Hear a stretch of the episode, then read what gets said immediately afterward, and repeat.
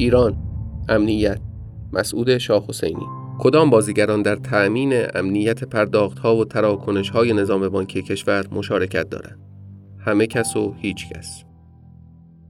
حکایت امنیت در شبکه بانکی و عملیات‌های پرداخت به این سادگی‌ها هم نیست. از دیرباز تفسیرهای مختلفی از مقوله امنیت در شبکه بانکی مطرح شده و اختلاف نظرات زیادی میان این نهادها که همگی هم در زمره نهادهای بالادستی و حاکمیتی هستند و برخی دیگر که کمتر نامشان را شنیده‌ایم وجود داشته است. نهادهایی که مأموریت‌هایشان نه تنها دقیق و تعریف شده نیست، بلکه گاه فعالیت‌های موازیکارانه و متداخل هم دارند. جهان اطراف ما همیشه در شرف و در حال شدن است. جهانی آکنده از تحول و دگرگونی که در میل به پیچیده شدن توقف ناپذیر است و همیشه هم متناسب با خواست و اراده ما پیش نمی رود. ما احاطه شده ایم در زنجیره هراسناکی از ترسها، دلشوره‌ها، نگرانی‌ها، اضطراب‌ها و تشویش‌ها و تهدیدها. ما تشنه امنیت هستیم و جستجویش، ستودنش و کامیابی در دستیابی به آن مشغله ذهنی ما است. احساس امنیت در جهان پرآشوب کنونی سرنوشت ساز است، اما به این راحتی ها هم به دست نمی آید. در کنار امنیت دفاعی به معنای مرسوم آن، یکی از مهمترین عرصه های امنیتی در هر کشوری نظام های مالی و سیستم های بانکی هستند. به تعبیری نبض فعالیت های مالی و بانکی نیز مثل بسیاری از عرصه های دیگر با امنیت می زند. گرچه امنیت مفهومی سیال است که در دوره های گوناگون و شرایط مختلف لزوماً معنای ثابتی ندارد، اما می‌خواهیم بدانیم وضعیت سیستم‌های پرداخت کشور از منظر امنیتی چگونه است و در حقیقت به این موضوع بپردازیم که معماری امنیتی و تاب‌آوری عملیات‌های پرداخت به چه شکل است و چه اقدامات نظارتی و کنترلی از طریق کدام بازیگران و نهادها باید صورت پذیرد تا برای مثال تراکنش‌های کارتی بانکی با اختلال روبرو نشوند.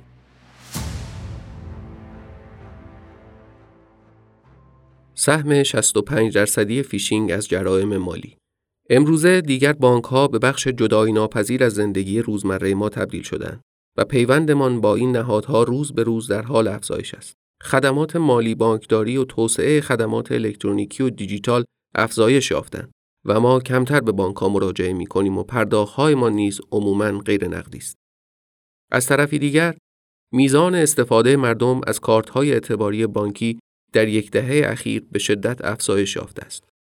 بر اساس آخرین گزارش شاپرک، تعداد کارت‌های بانکی تراکنشدار تا پایان شهریور به صد و یازده میلیون فقره رسیده که حدود صد و هفت میلیون آن کارت برداشت است.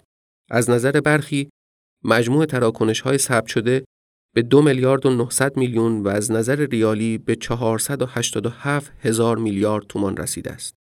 علاوه بر این داده‌ها، یک تغییر مهم دیگر نیز در صنعت مالی و بانکی رخ داده و آن چیزی نیست جز افزایش تراکنش‌های غیر نقدی که در مقایسه با حالتی که فرایندها سنتی است، خطرات بالقوه و بالفعل جدی‌تری را متوجه نظام بانکی می‌کند.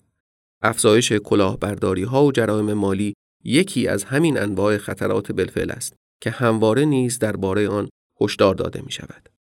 نشان به آن نشان که بر اساس گفته‌های رئیس پلیس فدای کشور در آذر ماه سال گذشته شصت و پنج درصد کل جرایم سایبری در حوزه فیشینگ روی می‌دهد.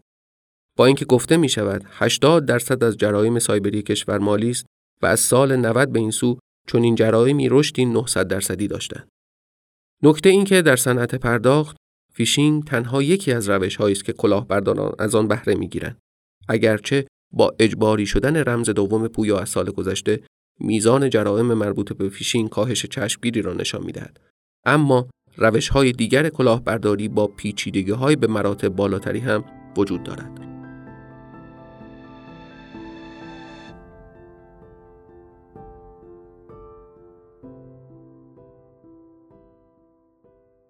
بانک مرکزی متولی زیرساخت‌های شبکه بانکی. کلید فهم امنیت در تراکنش‌های بانکی در وهله اول پدافند غیرعامل است. با اینکه در حوزه تراکنش‌های بانکی، بانک مرکزی و نهادهایی همچون مرکز ماهر، پلیس فتا، مرکز مدیریت راهبردی افتا و چه و چه هر کدام مجموع اقدامات و تمهیداتی را برای جلوگیری از وقوع جرم و کلاهبرداری به اجرا می‌گذارند، اما نتیجه بخش بودن راهکارها تا حدود زیادی به چیدمان و آرایش امنیتی مبنای کشور بستگی دارد که سازمان پدافند غیرعامل متولی آن است. تعریف ساده اما قابل فهم پدافند غیرعامل به این صورت است که زیر ساختهای اساسی کشور به گونه‌ای محافظت شوند و استحکام داشته باشند که در صورت وقوع هر گونه حمله‌ای ادامه حیات آنها ممکن باشد. یعنی حالتی که در آن زیرساختها مانند ارگانهای حیاتی یک سیستم باید خودشان را در برابر تهدیدات مقاوم کنند. در رویکردی کلان‌نگر بخشی از موضوع امنیت، امنیت پولی و بانکی است که متولی اصلی آن بانک مرکزی است. بانک مرکزی در وهله اول مسئول تعیین و تأمین زیرساختها برای نظام پولی کشور است. با این حال در موضوعات مرتبط با امنیت این نهادها به مجموعه‌ای از ابزارها و راه‌حل‌ها نیز مجهز است. برای مثال مرکز کنترل امنیت شبکه فوریت‌های بانکی موسوم به کاشف زیر نظر این بانک برای مدیریت جامع رخدادهای امنیتی در سال هزار و سیصد و نود و دو تأسیس شده تا در کنار مراکز امداد رایانه‌ای امنیتی سپر امنی برای تهدیدات داخلی و خارجی در نظام پرداخت و بانکداری الکترونیکی باشد.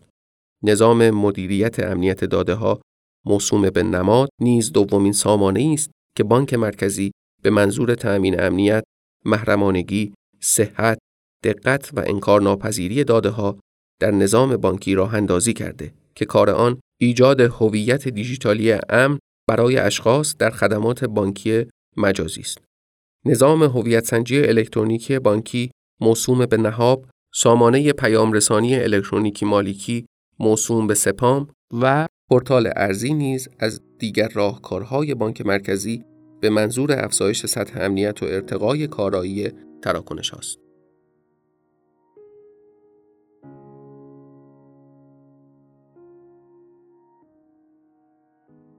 چیدمان امنیتی شبکه بانکی کشور. بخشی از مقوله امنیت بانکی و بانکداری امن و اصطلاحاتی از این دست الزامات دفاع غیرعامل است که سازمان پدافند غیرعامل بر آن نظارت دارد. به عبارت دقیق‌تر در حوزه بانکی هدف محوری پدافند غیرعامل استمرار و تضمین عملیات‌های بانکی به ویژه بانکداری الکترونیک است.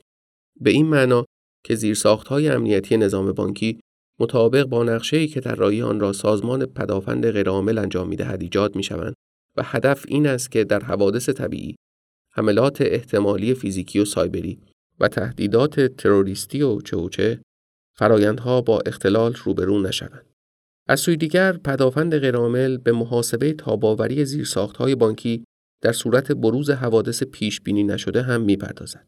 این موضوع زمانی اهمیت دوچندان می‌یابد که بدانیم در کشور ما بخش زیادی از تراکنش‌ها آنلاین است و به ندرت می‌توان فرایندی بانکی را مثال زد که به صورت آفلاین قابلیت اجرایی داشته باشد تا در زمانه بروز بحران امنیتی از آنها برای ادامه روال عادی زندگی استفاده کرد. از نظر پدافند غیرعامل بزرگترین نقص همینجاست. زیرساخت‌های بانکی و پرداخت از جنبه عملیاتی به صورت متمرکز و برخط عمل می‌کنند و در عین حال ابزارهای سنتی‌تر مانند اسکناس و سکه هم به شدت ضعیف هستند و ممکن است ریسک‌های متعددی را متوجه کشور کنند. موضوعی که سازمان پدافند غیرعامل مسئولیت آن را متوجه بانک مرکزی و طراحی‌های غلط سیاست‌گذاری آن می‌داند. نکته این که سازمان پدافند غیرعامل به مسائلی مانند کاهش ارزش پول ملی و افزایش نرخ ارز یا افزایش نقدینگی نیز به عنوان مسائل امنیتی حوزه بانکداری می‌نگرد. سازمان پدافند غیرعامل هفت قرارگاه دارد که یکی از مهمترین آنها قرارگاه سایبری است که در حوزه بانکداری نیز فعال است. این قرارگاه دستورالعمل یا آیین‌نامه‌های امنیتی در سطوح و لایه‌های سخت‌افزاری و نرم‌افزاری را به شبکه بانکی ابلاغ می‌کند و بانک‌ها نیز خود را با الزامات و خواسته‌های این سازمان وفق می‌دهند. برای نمونه بانک‌ها کمیته‌هایی برای امن‌سازی زیرساخت‌های حیاتیشان تشکیل می‌دهند. رزمایش‌های سایبری برگزار می‌کنند. به کارکنان خود مباحث و اصول حیاتی پدافند غیرعامل را آموزش می‌دهند. نظارت‌هایشان را افزایش می‌دهند. سیستم‌های حفاظتی و الکترونیکی به منظور ارتقای ضریب امنیتی نصب می‌کنند و چه و چه و چه. در مجموع باید گفت سازمان پدافند غیرعامل در موضوع امنیت عملیات‌های بانکی رویکردی بالادستی و کلی نگر دارد تا اختلالی در زیرساخت‌های بانکی کشور ایجاد نشود. به عبارت بهتر، مصادیق امنیت تراکنش‌های بانکی را باید نزد دو ضلع دیگر مثلث امنیت بانکی جستجو کرد.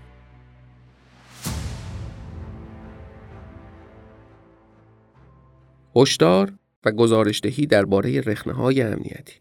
دومین نهاد مرتبط با امنیت شبکه بانکی، مرکز مدیریت امداد و هماهنگی رخدادهای رایانه‌ای موسوم به ماهر است که زیر نظر وزارت ارتباطات و فناوری اطلاعات فعالیت می‌کند و سال هزار و سیصد و هشتاد و هفت تأسیس شده است. شرح وظایف مرکز ماهر نیز مشابه سازمان پدافند غیرعامل تامین امنیت است، با این تفاوت که این نهاد تنها بر رخدادها و حوادث فضای مجازی تکیه دارد و برای پیشگیری و مقابله با حوادث فضای تبادل اطلاعات در سطح ملی فعالیت‌هایی را در سه سطح و قالب به اجرا می‌گذارد.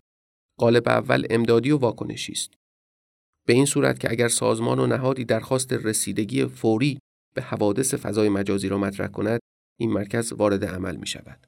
دومین سطح فعالیت‌های پیشگیرانه است که به شکل ارائه هشدارها، اعلانات، مخاطرات و ضعف‌های سامانه‌ها و انتشار بسته‌های راهنما برای مقاوم‌سازی آنها اجرا می‌شود. ارتقای سطح کیفیت امنیت نیز سومین حوزه فعالیت مرکز ماهر است که به شکل آموزش اصول و پروتکل‌های امنیتی انجام می‌شود. به طور مشخص‌تر، آنچه مرکز ماهر بدان معروف است، بررسی و گزارش‌دهی درباره نشت‌های اطلاعات داده‌های افراد و سازمان‌ها و کسب و کارها در فضای مجازی است. این مرکز در حوزه بانکی و مالی به کشف بانک‌های اطلاعاتی حفاظت نشده می‌پردازد و درباره امن بودن یا نبودن اقدامات و زیرساخت‌ها به بانک‌ها بازخورد می‌دهد. گرچه طبق قانون بانک مرکزی و شبکه بانکی و پلیس فتا مسئول آگاهسازی و ایجاد زیرساخت‌های شناسایی و برخورد با فیشینگ هستند، اما این مرکز در زمینه پیشگیری و مسدودسازی حملات فیشینگ نیز اقداماتی انجام داده است. ارتباط نزدیکتر و عملیاتی‌تر با پلیس فتا. ضلع سوم امنیت در نظام بانکی و به خصوص پرداخت‌ها، پلیس فضای تولید و تبادل اطلاعات یا فتاست که ده سال پیش تأسیس شد. پلیس فتا میگوید با توسعه روزافزون زیرساخت‌های فناوری اطلاعات و ارتباطات در کشور برای تأمین امنیت و مقابله با جرائمی که در این فضا به وقوع می‌پیوندند، ایفای نقش می‌کند. این نهاد نسبت به مرکز ماهر و سازمان پدافند غیرعامل عملیاتی تر است و مجموعه اقدامات و تدابیری که به اجرا می‌گذارد برای مردم نیز قابل فهم‌تر است.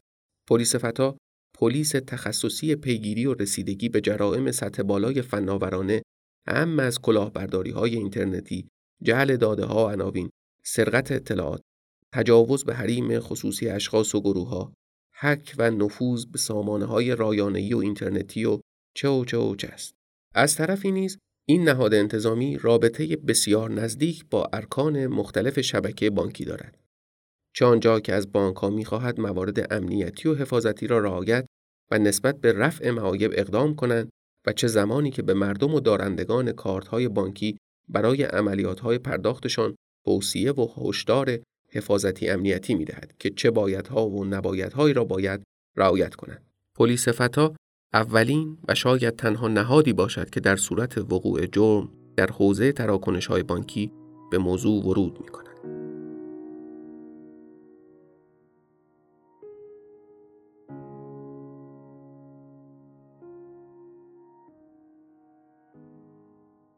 موزلی به نام فقدان هماهنگی و یکپارچگی امنیتی.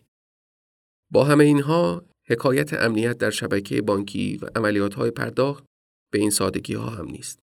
از دیرباز تفسیرهای مختلفی از مقوله امنیت در شبکه بانکی مطرح شده و اختلاف نظرات زیادی میان این نهادها که همگی هم در زمره نهادهای بالادستی و حاکمیتی هستند و برخی دیگر که کمتر نامشان را شنیده‌ایم وجود داشته است. نهادهایی که مأموریتشان نه تنها دقیق و تعریف شده نیست، بلکه گاه فعالیت‌های موازیکارانه و متداخل هم دارند. در این میان قوانین و مقررات و تصویب‌نامه‌ها نیز به این مسئله دامن می‌زنند. برای نمونه در نظام ملی پیشگیری و مقابله با حوادث فضای مجازی که سه سال پیش به تصویب شورای عالی فضای مجازی رسیده، برای پیشگیری و مقابله با حوادث سایبری تقسیم کار ملی شده است. به این صورت که حملات و نقض‌های امنیتی زیرساخت‌های حیاتی کشور از جمله در حوزه‌های مالی و بانکی به مرکز راهبردی افتای ریاست جمهوری سپرده شده. مقابله با حوادث و حملات در حوزه شهروندان و کسب و کارهای خصوصی شامل داده‌های مربوط به اپلیکیشن‌ها و بانک‌های داده به پلیس فتا واگذار شد و مسئولیت حوادث و حملات سایبری بخش‌های غیرحساس دولتی نیز بر عهده وزارت ارتباطات و مرکز ماهر قرار دارد. در همین یک فقره تصویبنامه به وضوح مشخص است که امنیت در نظام بانکی و به ویژه زمانی که صحبت از امنیت تراکنش‌های بانکی می‌شود چقدر تفسیرپذیر است.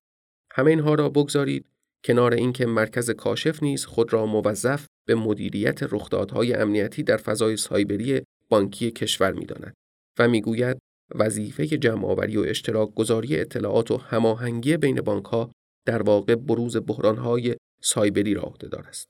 این مرکز از بانک‌ها و مؤسسات می‌خواهد کلیه رخدادهای امنیتی در حوزه خدمات بانکداری الکترونیکی در بانک و شرکت‌های تابع خود را گزارش دهند و اصرار دارد تعامل و همکاری شبکه بانکی کشور با مراکز امنیتی و نظارتی مانند مرکز مدیریت راهبردی افتا، پلیس فتا، مرکز ماهر و چوچه تنها باید از فیلتر آنها صورت گیرد.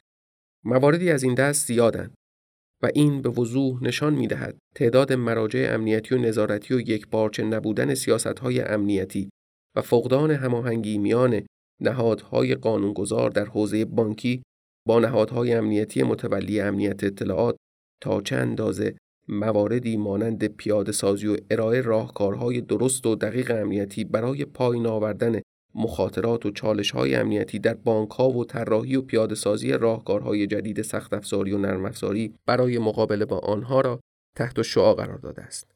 این یک واقعیت است که بازیگران و نهادهای زیادی در حوزه امنیت بانکداری فعالند، اما هیچ کس به درستی نمی‌داند سهم هر یک چقدر است.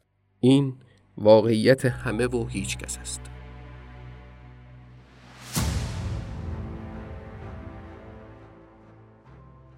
اکنون همه ما درگیر این مسئله هستیم. الکس ولو: زمان اینترنت تنها یک ایده محض بود. آینده‌ای به ظاهر غیر قابل تصور که در آن همه چیز و همه کس با هم ارتباط پیدا می‌کردند. تصور بر این بود که در چنین دنیایی جریان‌های بدون وقفه از اطلاعات و داده‌ها پیشرفتی بی‌سابقه را در ارتباطات، سلامت، حمل و نقل، اتوماسیون و تجارت رقم بزنند. و البته در این دنیا نقشی برای ربات‌ها هم در نظر گرفته می‌شد. دنیای امروز ما چندان دور از این تصورها نبوده و همین فناوری‌ها هستند که نحوه عملکرد شرکت‌ها و دولت‌ها را از اساس تغییر داده‌اند. در میان این رویاهای شیرین، متخصصان امنیت هشدار داده‌اند که این دنیای به هم پیوسته ما می‌تواند خطرآفرین هم باشد. هکرها، هوش مصنوعی پیشرفته و بازیگران بد در دولت‌ها و ابرشرکت‌ها تهدیدهای قابل توجهی برای زندگی روزمره ما هستند. حتی بهترین آرمان شهر سایبری هم می‌تواند یک دنیای شیطانی زیرزمینی در درون خود داشته باشد. امروزه در دنیای واقعی همان فناوری‌های مفید پیامدهای جدید و متغیری را برای امنیت سایبری افراد، شرکت‌ها و دولت‌ها به وجود آوردند. این پیامدها می‌توانند به سادگی ایجاد رمز عبوری جدید و سخت پس از نفوذ اطلاعاتی باشند یا می‌توانند ریسک‌های ترسناک باشند.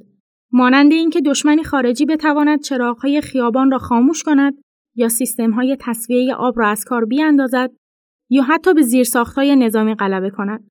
هرچند مدیریت این ریسک‌ها از قدیم به عهده کارشناسان و تکنسین‌ها بوده است، اما دیگر نمی‌توان حوزه امنیت سایبری را به متخصصان فناوری اطلاعات محدود کرد.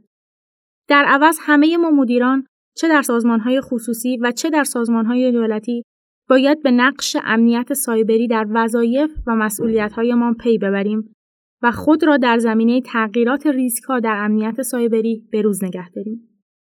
این کتاب به افراد غیرحرفه‌ای کمک می‌کند تا به سرعت درکی عمیق از حوزه امنیت سایبری به دست آورند. این کتاب چند موضوع بسیار مهم را پوشش می‌دهد و مطالعه آن دو مزیت برای شما دارد. اول اینکه با مسائل فعلی و مسائل آتی در حوزه امنیت سایبری آشنا می‌شوید، مسائلی که با نقش، سازمان و صنعت شما مطابقت دارند. دوم اینکه متوجه خواهید شد که هم بخشی از مشکلات امنیتی سازمان هستید و هم نقش کلیدی در شناسایی و مدیریت راه‌حل‌های امنیتی ایفا می‌کنید. تعداد صنایعی که برای تعیین استراتژی و امنیت عملیات خود به جمع‌آوری داده و اطلاعات در مورد تمام جوانب کسب و کار به ویژه مشتری‌ها وابستند، هر روز بیشتر می‌شود. هرچند دسترسی به چنین پتابایت داده بهره‌وری عملیاتی را بهبود می‌بخشد و فرصت‌های جدیدی به وجود می‌آورد، اما این حجم عظیم داده می‌تواند خسارت‌هایی برای شرکت‌ها و افراد به همراه داشته باشد. اکنون حمله‌های سایبری و نفوذ اطلاعاتی رواج یافته و هر ساله پرحجم‌تر و پرهزینه‌تر می‌شوند و با وجود توانایی روزافزون ما در جلوگیری از این حمله‌ها و بالا بردن فناوری امنیت و بهداشت سایبری، این نفوذها کاهش نیافته است. باید انتظارات خود را از توانایی‌هایمان بالا ببریم. این ریسک‌ها را کاهش دهیم و بپذیریم که نفوذهای اطلاعاتی اجتناب ناپذیر هستند. از زمانی که اطلاعات مشتری برای هکرها ارزشمندتر شده و دولت‌ها قوانینی را برای جریمه شرکت‌ها به علت از دست دادن اطلاعات مشتری یا نفوذ به آن وضع کرده‌اند، شرکت‌هایی که حضور اینترنتی دارند و اطلاعات مشتریان را جمع‌آوری می‌کنند، با ریسک‌های بیشتری مواجه شدند. اما این نکته دیگر فقط در مورد بانک‌ها و سازمان‌های خدمات مالی صدق نمی‌کند. این پارادایم جدید نیازمند یک طرز فکر متفاوت است و این کتاب به رهبران غیرفنی از جمله مدیران اجرایی، اعضای هیئت مدیره و سایر مسئولان در تنظیم قوانین، از طراحی و بازاریابی گرفته تا منابع انسانی و حسابداری، با هدف سرعت بخشیدن به وضعیت فعلی این حوزه کمک می‌کند. کتاب امنیت سایبری اصول مقدماتی را معرفی می‌کند و در عین حال به موضوعاتی چون نحوه مشارکت هیئت مدیره و مدیران اجرایی در حوزه امنیت سایبری، سرمایه‌گذاری و تصمیم‌گیری در این حوزه، اهمیت تعیین عوامل انسانی در امنیت سایبری و اینکه چرا همه اعضا باید در این رابطه نقشی ایفا کنند، ارتباطات و عکس‌العمل مناسب در پی نقض داده‌ها، دفاع فعال و اصول هک متقابل، ارزش روبه‌فزونی حریم خصوصی در امنیت سایبری، ملاحظات امنیت سایبری برای تجارت بین الملل و نیز آینده هوش مصنوعی در امنیت سایبری نگاه ویژه‌ای دارد. این موارد منتخب به درکتان در انتخاب مشاور مناسب در مورد مسائل حیاتی، همسطح ماندن با رقبا و همکاران و شناسایی اثرات بالقوه بر تیم، سازمان و صنعتی که در آن فعال هستید کمک می‌کند. همچنین خواندن این کتاب به شما کمک خواهد کرد تا تشخیص دهید سازمان شما در آینده چگونه باید برای همراه شدن با جریان‌های امنیت سایبری پیشرفت کند. این کتاب صرفاً بیانگر آغاز راه است. امنیت سایبری هنوز یک حوزه نسبتاً جدید است که خود را به صورت پویا با تغییرات محیط رگولاتوری نوپا و توسعه فناوری‌های جدید تطبیق خواهد داد. برخی از این تغییرات به سود تمامی افراد جامعه خواهد بود. به عنوان مثال، در حال حاضر مقررات عمومی حفاظت از داده اتحادیه اروپا شرکت‌ها را به رعایت اقدامات احتیاطی بیشتر و مراقبت از داده‌های مشتری ترغیب و از مدل‌های کسب و کاری که متکی بر فروش چنین داده‌هایی به اشخاص ثالث هستند، جلوگیری می‌کند. با این حال، دیگر تغییرات مانند پیشرفت‌ها در حوزه هوش مصنوعی و محاسبات کوانتومی تهدیدهای جدید و بالقوه‌ای را به وجود خواهند آورد که می‌توانند اقدامات فعلی ما در حوزه امنیت سایبری را کم ارزش کنند و برای کسب و کارها و دولت‌ها مشکلاتی به وجود بیاورند. درک این ریسک‌ها و فرصت‌های جدید برای موفقیت شرکت‌ها و همچنین به طور کلی حفاظت از مردم و جامعه در آینده حیاتی خواهد بود. حوزه امنیت سایبری صرفاً متعلق به آینده پژوهان فناوری و بومیان دیجیتال نیست. همه ما چه بخواهیم و چه نخواهیم به این دنیای جدید وارد شده ایم. همه ما جامعه جهانی باید دست به دست یکدیگر دهیم تا از رخداد یک فاجعه مرتبط با فناوری جلوگیری کنیم. لازم است این مسئله برای همگان روشن شود که تک تک افراد جامعه درگیر این مسئله هستند و باید برای رفع تهدیدهای این حوزه نقش خود را ایفا کنند. از کتاب امنیت سایبری، انتشارات اچ بی آر که با ترجمه فاطمه کشتورز در انتشارات راه پرداخت در حال انتشار است.